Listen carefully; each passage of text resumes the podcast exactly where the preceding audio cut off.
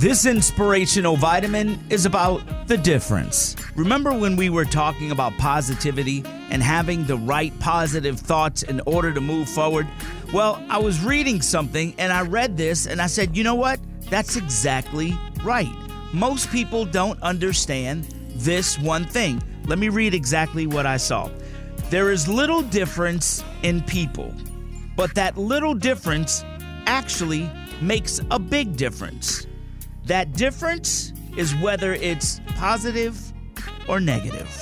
Think about that for a second. There's really little difference in all of us. We're all the same in many, many ways. The thing that separates all of us is whether or not our attitude is positive or negative. When you live life with a negative attitude, it never gets better, y'all.